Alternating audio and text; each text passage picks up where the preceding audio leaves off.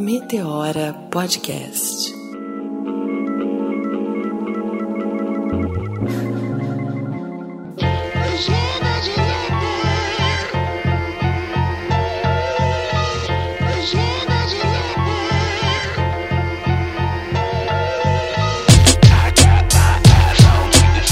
começando mais um Meteora Podcast. Eu sou Cris Guterres e essa voz sensual que vem em seguida é de. Olá, gente. Salve, salve, galera. Eu sou Renata Hilário. Estamos aqui mais num programa, edição especial. E vou dar um spoiler: estamos com o nosso segundo homem no programa, né, Cris? Não vem muitos ah. meninos aqui, né? Por que a gente faz isso? Não, não Renata, não, não abre brecha para dizerem que a gente fica é, excluindo. excluindo os homens, não abre. Não, Mas é, deixa aquele som. Eu falei pra Cris logo de cara quando ela lançou. Quero ir, eu quero ir, eu quero ir. Enfim, chegou a minha data, demorou, mas chegou, né? Chegou, que gente. Essa voz sensual aí que falou, não se apresentou, mas fica aí, quem que será? Quem será? Oh, essa voz, esse, esse programa especial é o especial pessoas que a gente stalkeia, entendeu? Aquelas pessoas que a gente coloca lá no Face, no Insta, no LinkedIn pra gente seguir, porque é uma pessoa que faz coisas muito bacanas em todas as esferas da sociedade e a gente quer saber, quer seguir, quer copiar, quer se desenvolver junto com ele. Quer se inspirar, né? Porque tem uma história incrível incrível. A gente já fala o nome ou a gente deixa que ele se apresenta? Ah, vamos deixar ele se apresentar. Você se apresenta aí. Salve, salve galera, eu sou o Bruno Brígida, é atualmente CEO do Clube da Preta. E...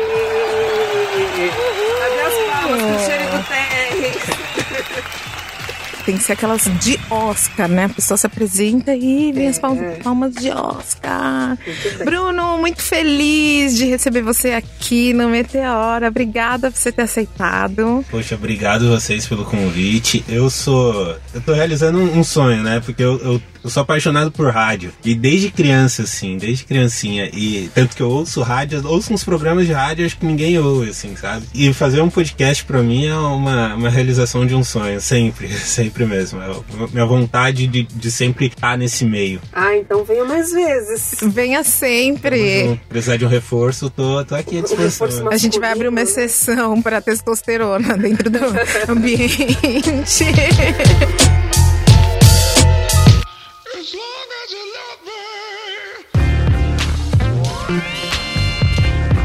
Bruno, é, nessas edições especiais, a gente tá buscando mesmo ouvir desde o início, assim, da história da, de, dessas pessoas que a gente tá trazendo, porque a gente sabe que vocês têm muito para contribuir. Então a gente tá fazendo uma espécie de linha do tempo. E aí a gente queria ouvir lá atrás, assim, para conhecer o Bruno na essência mesmo. Então eu queria que você contasse um pouco da sua trajetória até aqui. Cara, eu nasci em São Paulo, mas morei a minha vida inteira em Diadema, região metropolitana daqui de São Paulo, bem periférico, bem bem no extremo mesmo. Minha vida, ela nunca foi muito muito fácil, não. Mas também não foi difícil, foi bem divertido, assim. Eu, eu fiz tudo que uma criança queria fazer, assim. Um sonho de ser jogador de futebol, é. depois um sonho de ser músico, enfim, com, com, todas essas coisas, de jogar bola na rua, de, de jogar, soltar pipa em cima da laje, enfim, tive toda essa, essa fase. Mas eu me lembro muito, da minha memória mais recente, além dessas questões de, de, de, futebol, de diversão e tudo mais, eu lembro muito dessa parte do rádio que eu comentei logo no início, né? Uhum. Eu lembro que eu acordava muito cedo para ir pra escola e o meu pai ouvia a Jovem Pan, né? Então tinha um menino ali, né? Tipo. Eu, eu, sou desse, eu sou, eu sou do hino. É, em São eu... Paulo. É, é cinco horas, repita. Repita, é sensacional. E acho que ali eu tive essa paixão pela, pelo rádio, pela, um pouco pela comunicação. Uhum. Só que não é fácil, né? Então a, a vida foi, foi mudando, foi moldando enfim, aconteceu várias coisas e para mim é realmente uma alegria muito grande estar aqui com vocês contando um pouquinho disso daqui, né? Eu tava Assim Diadema, né? Uhum. Vivi praticamente minha vida Você é filho único, Bruno? Sou filho único da Ai, meu né? Deus. Ai, Coitada da sua mulher então, né? Filho é. único. Esses caras, filho único, dão um trabalho. Aliás, a mulher dele né? maravilhosa está aqui presente, a Débora. nem tanto, nem tanto trabalho assim. E aí, né? como que foi na adolescência? adolescência? É, foi, foi cara, minha adolescência foi, foi bem, bem legal, mas ao mesmo tempo com algumas partes tristes, né? Que eu disse, eu, eu queria ser jogador de futebol. Uhum. Queria ser muito jogador de futebol, jogava bola pra caramba.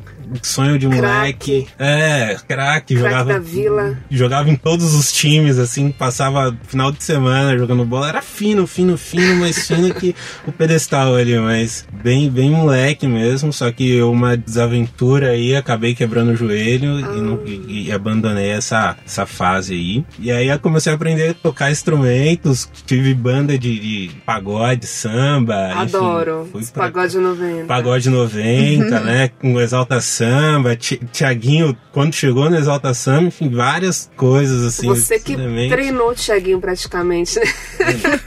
Quem abriu dera, viu? Quem dera se fosse esse cara. E É que o Bruno que é você novo. A Débora também, com o pagode de 90, são as canções dos versos. Foi por aí, amor? Não? Não, tava. É que, é que é, isso aí, mano.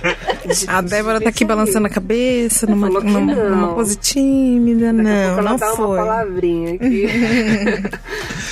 Ô, Brunão, deixa eu te fazer uma pergunta. Como é que foi essa su- sua juventude pensando que você era um jovem negro? Sim, nossa, foi. Como todo jovem negro, a periferia foi bem difícil, né? A ficha caiu cedo? A ficha caiu cedo.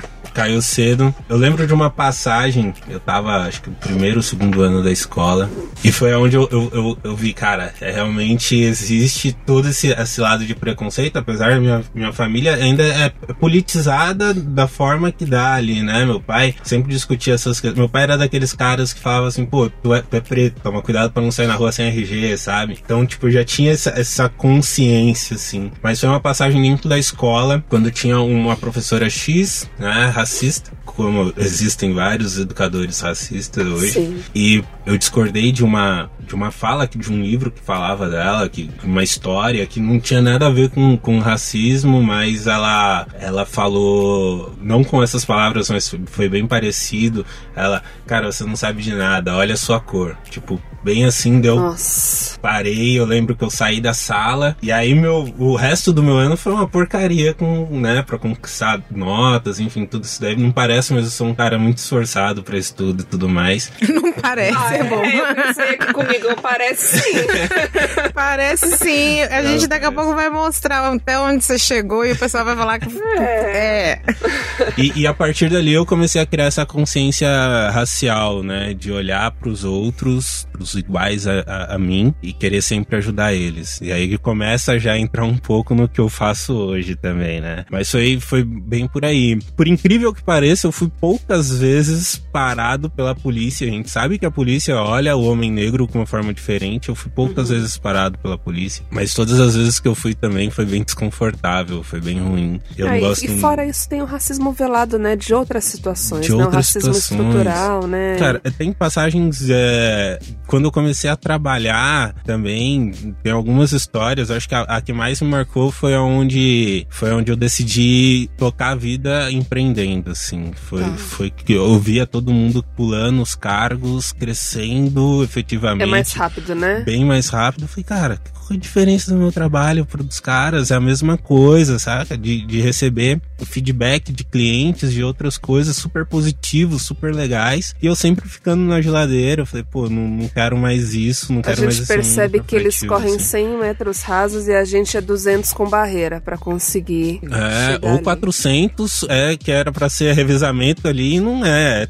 você sozinho na pauleira. É, Exatamente. é, é super complicado. E, e foi assim, aí voltando um pouco na minha infância, quando eu terminei a escola, meu sonho era, era ser jornalista. Só que daí, por, por várias coisas, várias questões financeiras da família, que a gente não tinha grana, eu fui, fui pra administração e consegui fazer jornalismo mais tarde, depois. Acho que foi bem, bem bacana, acho que foi uma realização de um sonho pessoal, assim, que eu tinha. E é incrível quando, quando uma mãe vê um, uma, uma mãe negra vê um filho negro eh, se formando na primeira faculdade. Isso é, isso é sensacional, uma imagem que nunca sai da minha, da minha cabeça, assim. Olha, eu também vivi isso.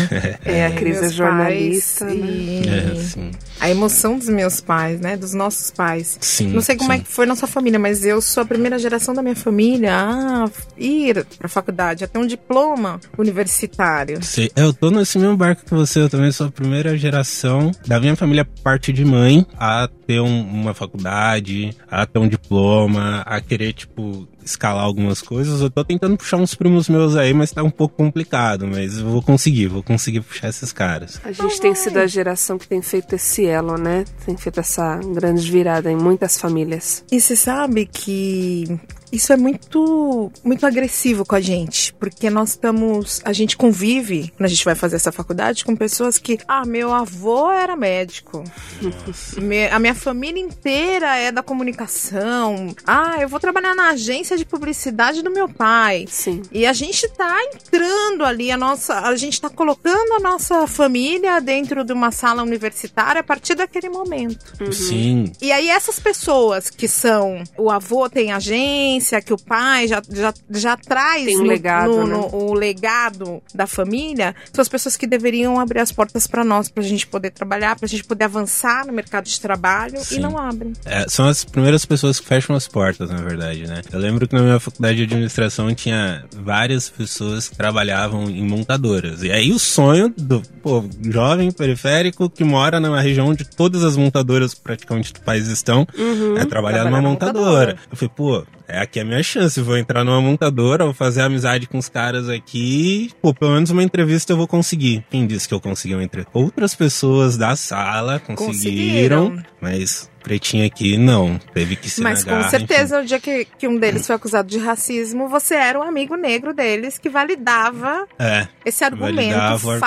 argumento deles, falso deles. de que eles não eram racistas. É, a gente viveu muito isso agora, né? Pouco tempo atrás com as eleições. Ah, mas fulano de tal tem um, tem um cara lá que é negrão também, ele não pode ser racista, né? A gente, a gente sabe. A é- é, existem. As pessoas têm mania de achar que ter um amigo negro, um avô negro, uma empregada negra, uma babá negra, isso é uma, um- uma carteirinha de validação de não racista. Exatamente. É, isso não, dá, né? existe, amor. Você pode até ser casada com uma pessoa negra e ser racista. É, o racismo é estrutural, vai muito além de só demonstrar, ai, minha amizade, meu amor. Ai, pelo amor de Deus, o povo precisa acordar, né? Sim. Você sabe, gente, assim, que eu, às vezes eu fico refletindo, acho que nem nos meus melhores sonhos eu imaginaria que eu chegaria agora aos meus 30 e poucos anos e ia conseguir ter uma rede tão forte de amigos negros, né? De ter pessoas negras próximas a mim. Não sei vocês, mas eu acho que a grande maioria acabou convivendo muito com brancos e a gente era o negro único, se sentia sozinho nos espaços e sofria tudo escalado. Então, eu não imaginava que um dia ia conseguir ter essa rede. Eu fico muito feliz, né? É, e a gente tá fortalecendo um- uns aos outros, porque os brancos já tinham isso, é como a Cris falou. Então, essa rede coloca eles na- nas vagas de emprego do, do pai do amigo. Agora a gente tá conseguindo fazer essa virada. Mas a gente apanha ainda, né? Apanha muito. Nossa, muito, muito, muito ainda.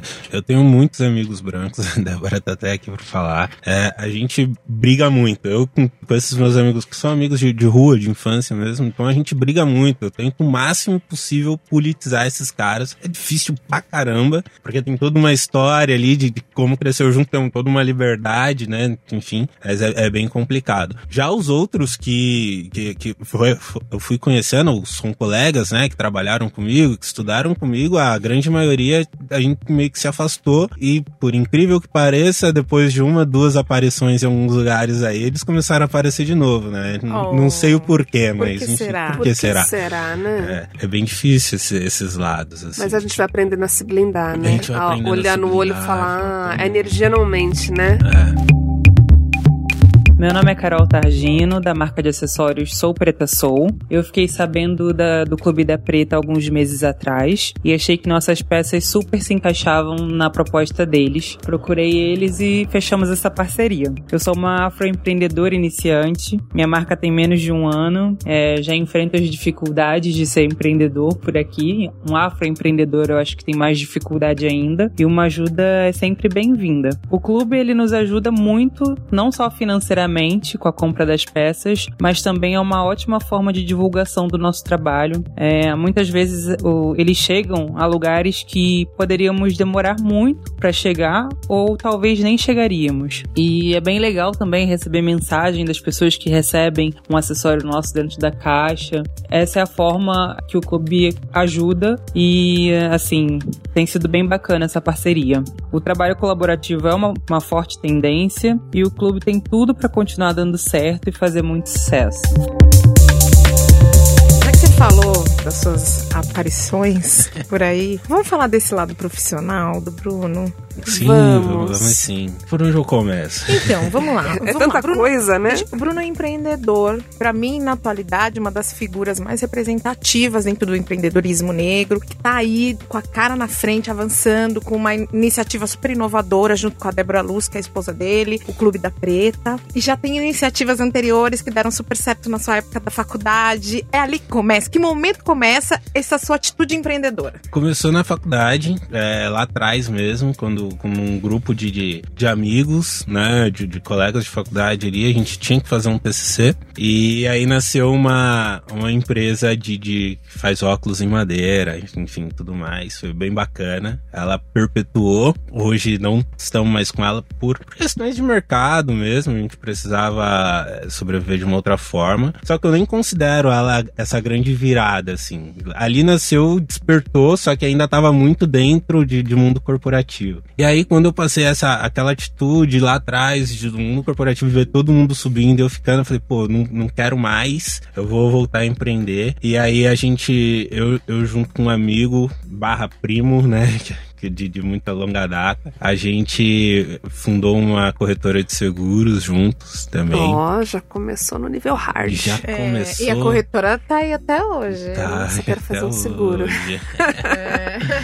Tá aí até hoje. Hoje eu não atuo mais com ela também. Eu só tô focando no Clube da Preta. Mas a corretora, ela me deu um lado que era um que eu acho que tava dentro de mim, assim, também. Que é trabalhar socialmente para as pessoas. Porque eu via a dificuldade de que as pessoas têm de conquistar um carro, de conquistar uma casa. Pô, é, é tudo tão complicado. E a gente vive num país super vulnerável, né?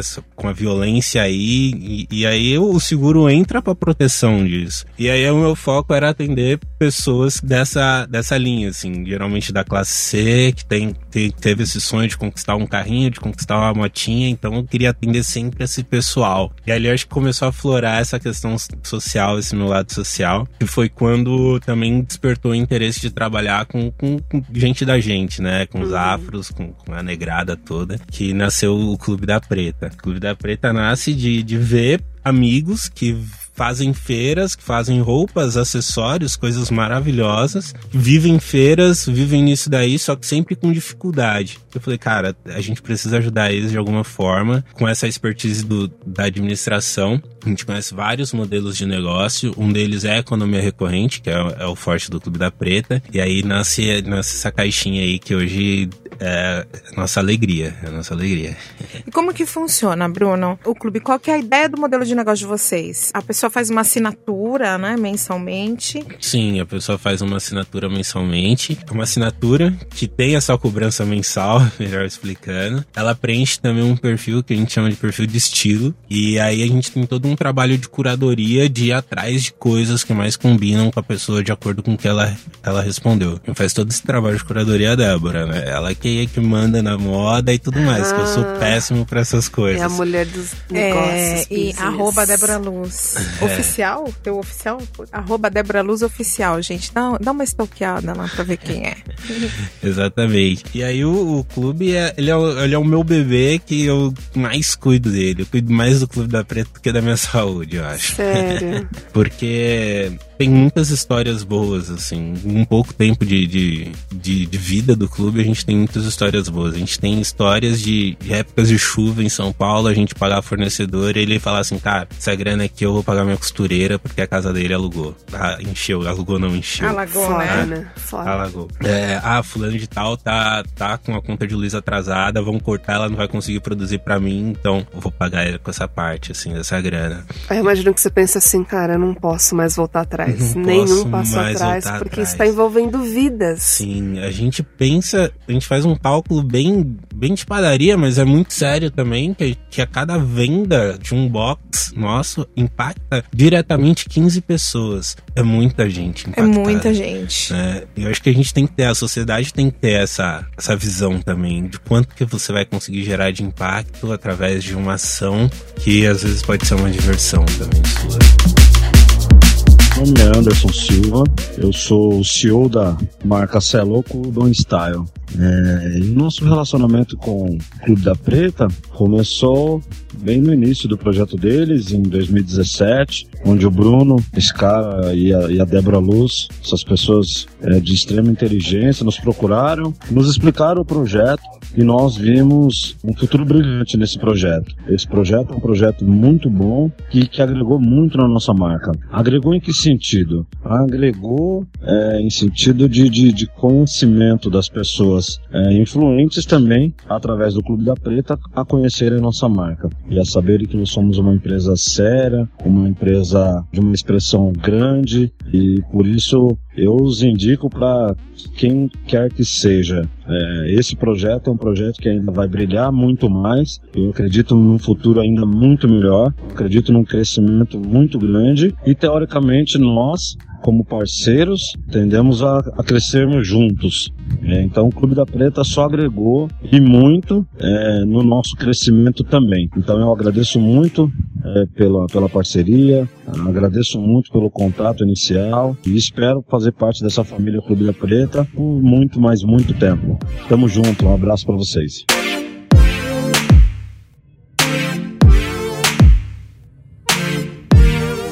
Pouquinho de futuro, Bruno, assim, o futuro do Clube da Preta, assim, não sei nem se você pode abrir projetos, assim, como que você pensa em talvez expandir, ou até outros projetos. Queria que você falasse um pouquinho de Black Money, qual que é o seu conceito sobre isso, o que, que você acha? Ah, sim. Polêmico. Polêmico, polêmico. Eu gosto do, do, significado de Black Money. Eu gosto da ideia de trabalhar sempre em rede e a gente e a gente tá sempre junto, assim, de fazer, fazer essa grana circular entre a gente, né? Tem, tem alguns estudos gringos que falam que uh, o povo oriental fica 27 dias com dinheiro, né? Em alguns lugares do país. Ah, que os judeus circulam o dinheiro deles entre eles durante 15, 20 dias. Quando a gente pega na comunidade negra, o dinheiro fica seis horas. E isso acaba remetendo em algumas coisas, né? Quando você olha classe, a classe social do oriental, do judeu, você vê que eles são B, A, né? Uhum. A mais, enfim. Quando você olha para os negros, principalmente aqui no Brasil, a gente figura a grande maioria, infelizmente, na classe C, D, né? Então uhum. vamos tentar fazer essa grana ficar mais tempo entre a gente, que a gente acaba gerando mais riqueza entre a gente. Todo mundo acaba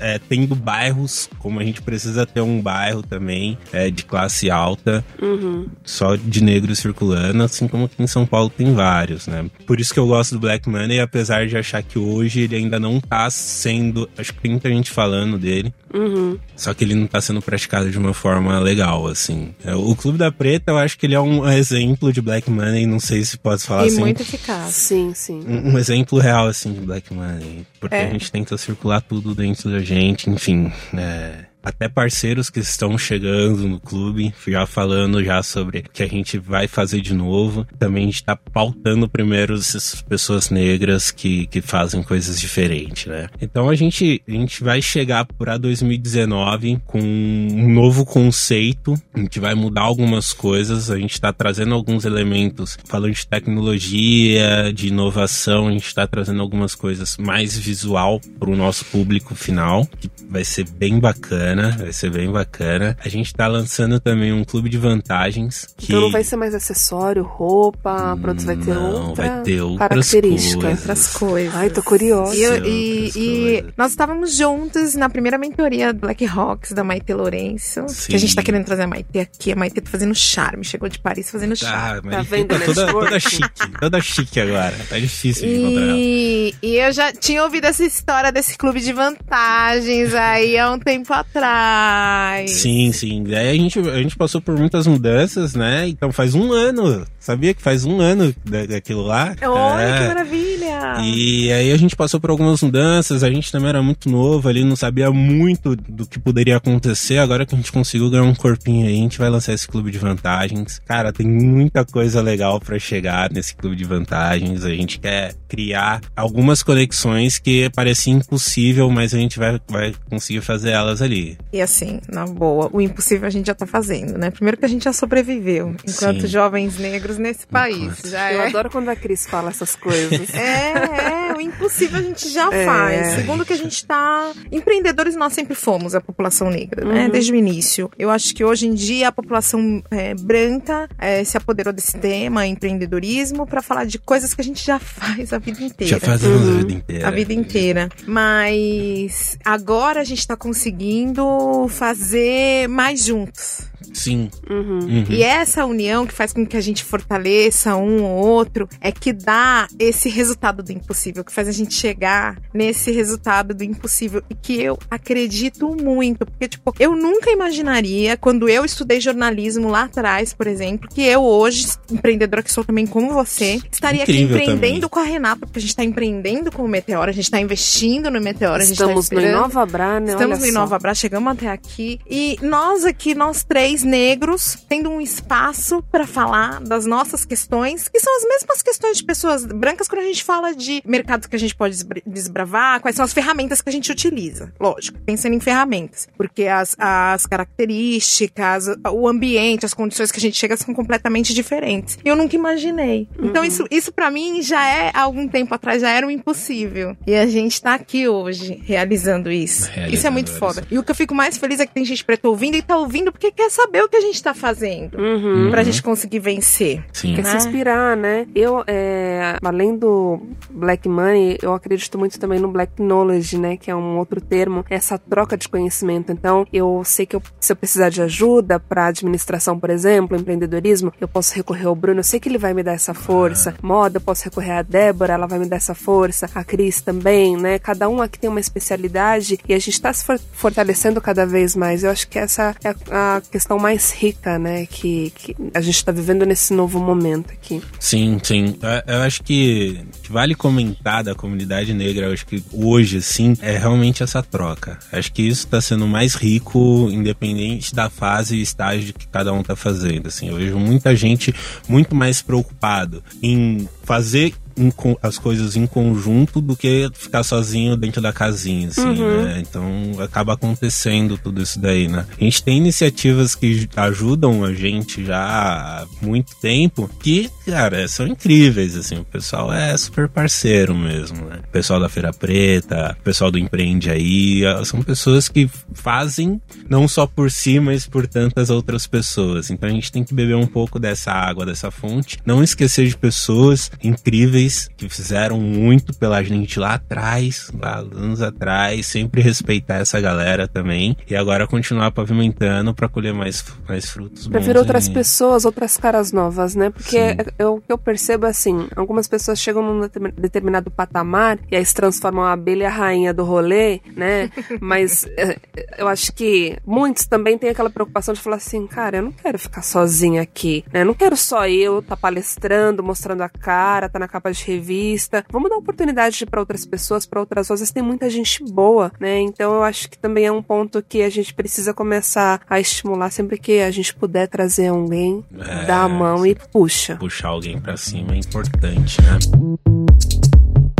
Olá, meu nome é Michele Fernandes, eu sou proprietária da grife Boutique de Crioula. A Boutique de Crioula visa valorizar a cultura afro-brasileira e elevar a autoestima de mulheres ao redor do mundo. Eu também sou uma das marcas pioneiras a entrar no, no Clube da Preta. Eu recebi o convite do Bruno antes mesmo da marca ser lançada, achei a proposta muito interessante e com certeza quis fazer parte do projeto e estou nele até hoje. É muito gratificante para mim que o Bruno tenha acreditado no meu trabalho, no trabalho da Boutique de Crioula. E minha experiência está sendo ótima, porque a gente tem a possibilidade de chegar em mais clientes, clientes às vezes que não conhecem a Boutique de Crioula acabam conhecendo através do box, então é muito bacana o trabalho, a curadoria que eles fazem, é, é lindo, é lindo ver o crescimento e a cada vez que eles crescem, que eles sobem um pouco, a Boutique de Crioula e todas as marcas que estão dentro do, do clube acabam crescendo junto. Então eu desejo todo o sucesso do mundo para eles e vamos aí, com foco, força e fé. Um beijo, obrigada pela oportunidade, tamo juntos.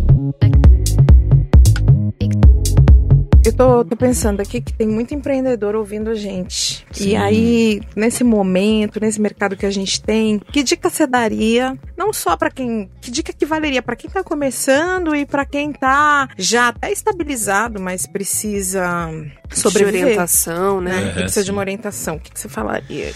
É buscar conhecimento sempre. Todo mundo tem que buscar conhecimento, independente da fase que tiver, porque a gente muda, cara, toda hora, assim. A tecnologia tá aí mudando dia por dia, assim. De hora em hora tem coisas novas acontecendo. Então, buscar conhecimento sempre e, e não desistir nunca de do que tá fazendo. Desistir já é meio clichê, né? Todo mundo fala, ah, não Jamais. desiste, que não sei o que, é meio clichê. E buscar conhecimento, eu acho que é onde, aonde tá o, o verdadeiro segredo de quem quer realmente tocar a vida empreendendo. E não ter medo de perguntar também. Pô, tô aí também.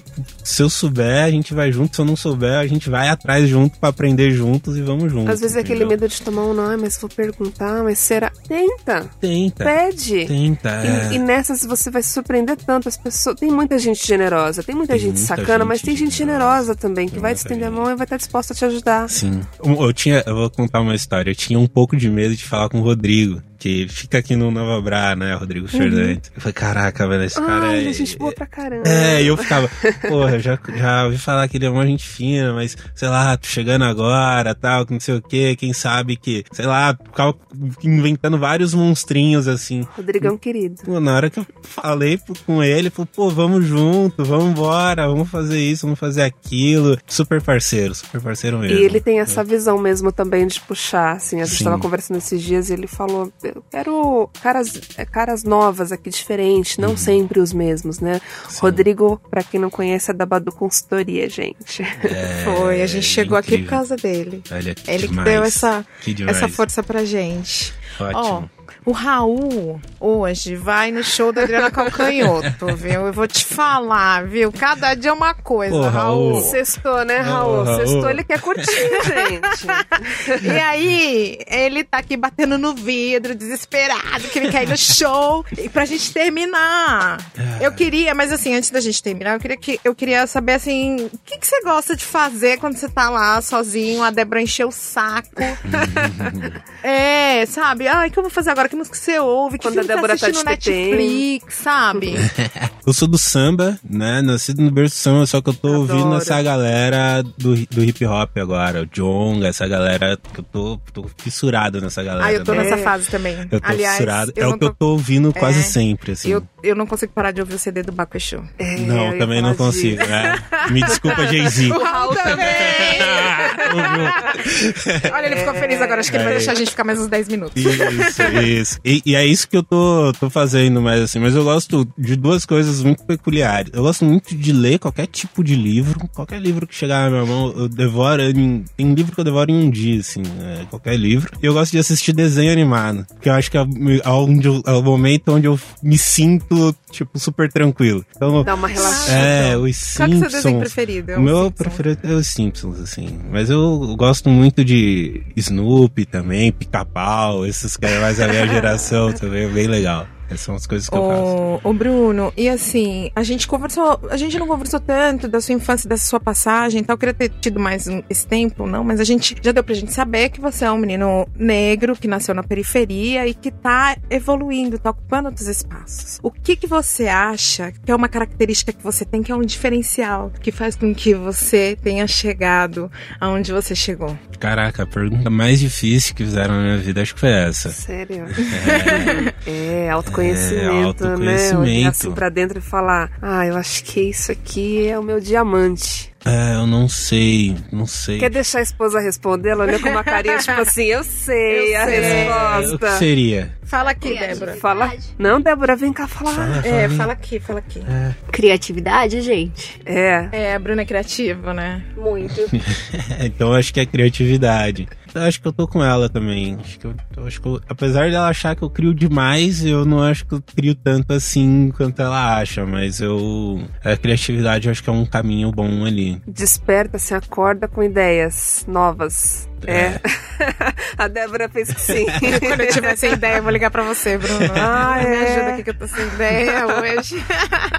É, acho que é isso. Já temos um caminho, então. Então, Bruna, a gente queria muito agradecer a sua participação. A gente quer que vocês voltem mais vezes. Eu acho que a gente tem muito para falar. A gente tem, aliás, a gente tem vários assuntos em comum e também outras coisas que eu e a, a Cris a gente não domina tanto e vocês podem com, compartilhar com a gente e com os nossos ouvintes. É, então, ficou o convite. Se vocês toparem, Ah, vamos Portas embora. abertas. Vamos junto, vamos junto. Acho que tem várias coisas que a gente pode fazer juntos com, com, com a Meteora. A Meteora ou Meteoro? Ah, Não, Bruno, Bruno, Você quer A gente traz você. transformar o Meteora Deixa num menino? você vir com esse seu hormônio masculino aqui, você me bota um gênero. ma- Não, não tô entendendo. Poxa vida, tá bom. Cancela esse programa.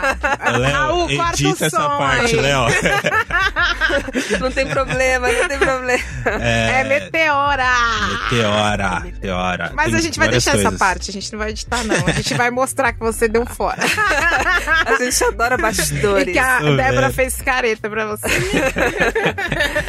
Então é isso, gente. Temos É um isso. programa. Temos um programa. E assim, não, eu vou falar mais. A gente precisa se unir ao Bruno pra gente fazer um evento aqui em Nova Bra. Vamos junto. Tá rolando uma Vamos junto. série de eventos aqui que o, o Fernando tá organizando. Galera, vamos ocupar. Gente, A esse gente ecossistema do precisa. Bradesco, ele. A gente dominou, agora a gente não sai mais. E a gente não pode sair mais. né? Não vamos sair. Não então a gente pode- vai fazer vários sair. eventos e tem essa coisa de que a gente precisa sair do nosso- da nossa zona de conforto e ir atrás dos lugares. Não, não ter medo. Não, ter medo, vai não ter embora, medo, vai desbrava, embora. entra. Isso. Levanta a cabeça e vai. Isso aí. Depois de ouvir isso de dois empreendedores aqui na minha frente, eu só posso dar Só tchau. vai, só vai. É. Gente, obrigada. A gente não agradeceu hoje os nossos ouvintes maravilhosos que sempre mandam mensagens. Temos, temos que agradecer. A gente tem uma galera muito querida, especial mesmo, que escuta e sempre compartilha. A gente recebe mensagens muito amorosas, né? Muito carinhosas, assim, nos bastidores. E, gente, continua compartilhando. A gente já tem uma lista aí de, de temas que vocês querem ouvir, mas continuem compartilhando com a gente. E a gente vai con- continuar trazendo essa galera aqui. Vocês vão Sim. amar. 2019 nos aguarda. É isso aí, Brunão. Muito obrigada. Um beijo grande. Beijo pra sua mãe, que me fortalece. Que a mãe do Bruno assiste o programa. Ah, Sim, é, gente, além disso, a Cris tá na Band, né? Caramba, tão vendo, eu tô né? muito. Eu já tô no clima de já ganhou, já, de verdade. Eu, Eu já fico tô, já, Eu fico caramba. insistindo, Cris, fala, e aí, Cris, o que que tá Não, não tem acontecendo? o falar, Conta, gente. Ainda não acabou. Só acaba dia 17 de dezembro. Alô, alô, pessoal do Meteora. Aqui é a Cris do futuro, diretamente do universo. Em algum ponto dessa galáxia. Eu vim pra dizer que já passou dia 17, né? E não sei se você assistiu um por todos, mas o grupo Incas, que era o coletivo do qual eu fazia parte, faço ainda, né? Na verdade, foi o grande vencedor. A gente conquistou o programa, conseguimos convencer o Ale Costa da Cacau Show de que o nosso produto, o Islec, era uma nova maneira de consumir chocolate e de ganhar um novo público. Agora, daqui pra frente, a gente vai entrar na Cacau Show e vai ver que tem um produto ali que é feito por um grupo que é liderado por uma mulher negra. Eu mesma, Cris Guterres. É isso aí. Chances e oportunidades para todas as pessoas dentro de uma empresa. É isso que a gente precisa. Deixa eu contar uma curiosidade. Olha Ah, que é? Engraçado, a Cris vai rir agora. Quando a Cris foi convidada pra participar do programa, ela não podia falar, porque ainda era segredo e tal, né? E aí ela tava. A Cris, ela. Você vê no olho dela que ela quer contar, mas ela não Super quer. ansiosa, Super né? ansiosa. Aí ela fala: ai, aconteceu um negócio aí, mas eu não posso te contar ainda. A minha mãe tá meio preocupada, né? Que eu vou fazer uma coisa. Eu fiquei pensando, nossa, o que, que a Cris vai fazer? Que a mãe dela tá preocupada. Aí eu falei, ah, não vou insistir, né? Porque ela não quer contar, tá ok. Mas eu fiquei pensando, gente, será que ela vai fazer um piercing íntimo, publicar nas redes sociais? Deve ser alguma coisa muito maluca. longe. Renata foi longe. Não, eu fui longe, porque você já faz tudo. Eu falei, Deve ser alguma coisa muito maluca, sei lá. E não, e aí era o programa. Quando ela conseguiu falar, eu falei, nossa, que incrível. Que e a gente incrível. tá lá agora, eu, eu quando eu vi segunda-feira, a 10 e foto, eu falei, caraca, é isso, eu pulava em casa de alegria, assim. porque eu sou muito fã da Cris, sou muito fã de você também, Renata. Ah, A Acho gente que. que... é de vocês. Esse Isso, casalzão da obrigado. porra. Casalzão da porra. Tem foto do casal lá no Meteora. Beijo, obrigada. Beijo. Eu choro sempre que eu lembro da gente. Lágrimas são só gotas, meu corpo é enchente. Exagerado, eu tenho pressa do gente, eu não aceito sua prisão. Minha loucura me entende. Baby, nem todo poeta é sensível. Eu sou o maior inimigo do impossível. Minha paixão é cativeiro, eu me cativo. O mundo é lento, o eu que sou imperativo. Me escuta quem cê acha que é ladrão. E puta, vai me dizer que isso não, não te lembra Cristo. Me escuta quem cê acha que é ladrão e prostituta. Dizer que isso não te lembra Cristo. Vai me dizer que isso não te lembra Cristo.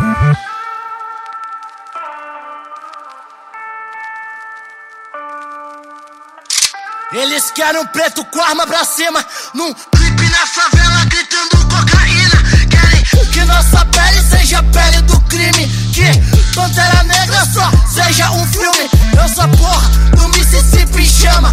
Eles têm medo pra caralho de um próximo Obama. Racista fila da puta que ninguém te ama. Jerusalém que se foda, eu tô à procura de Akanda. Ah!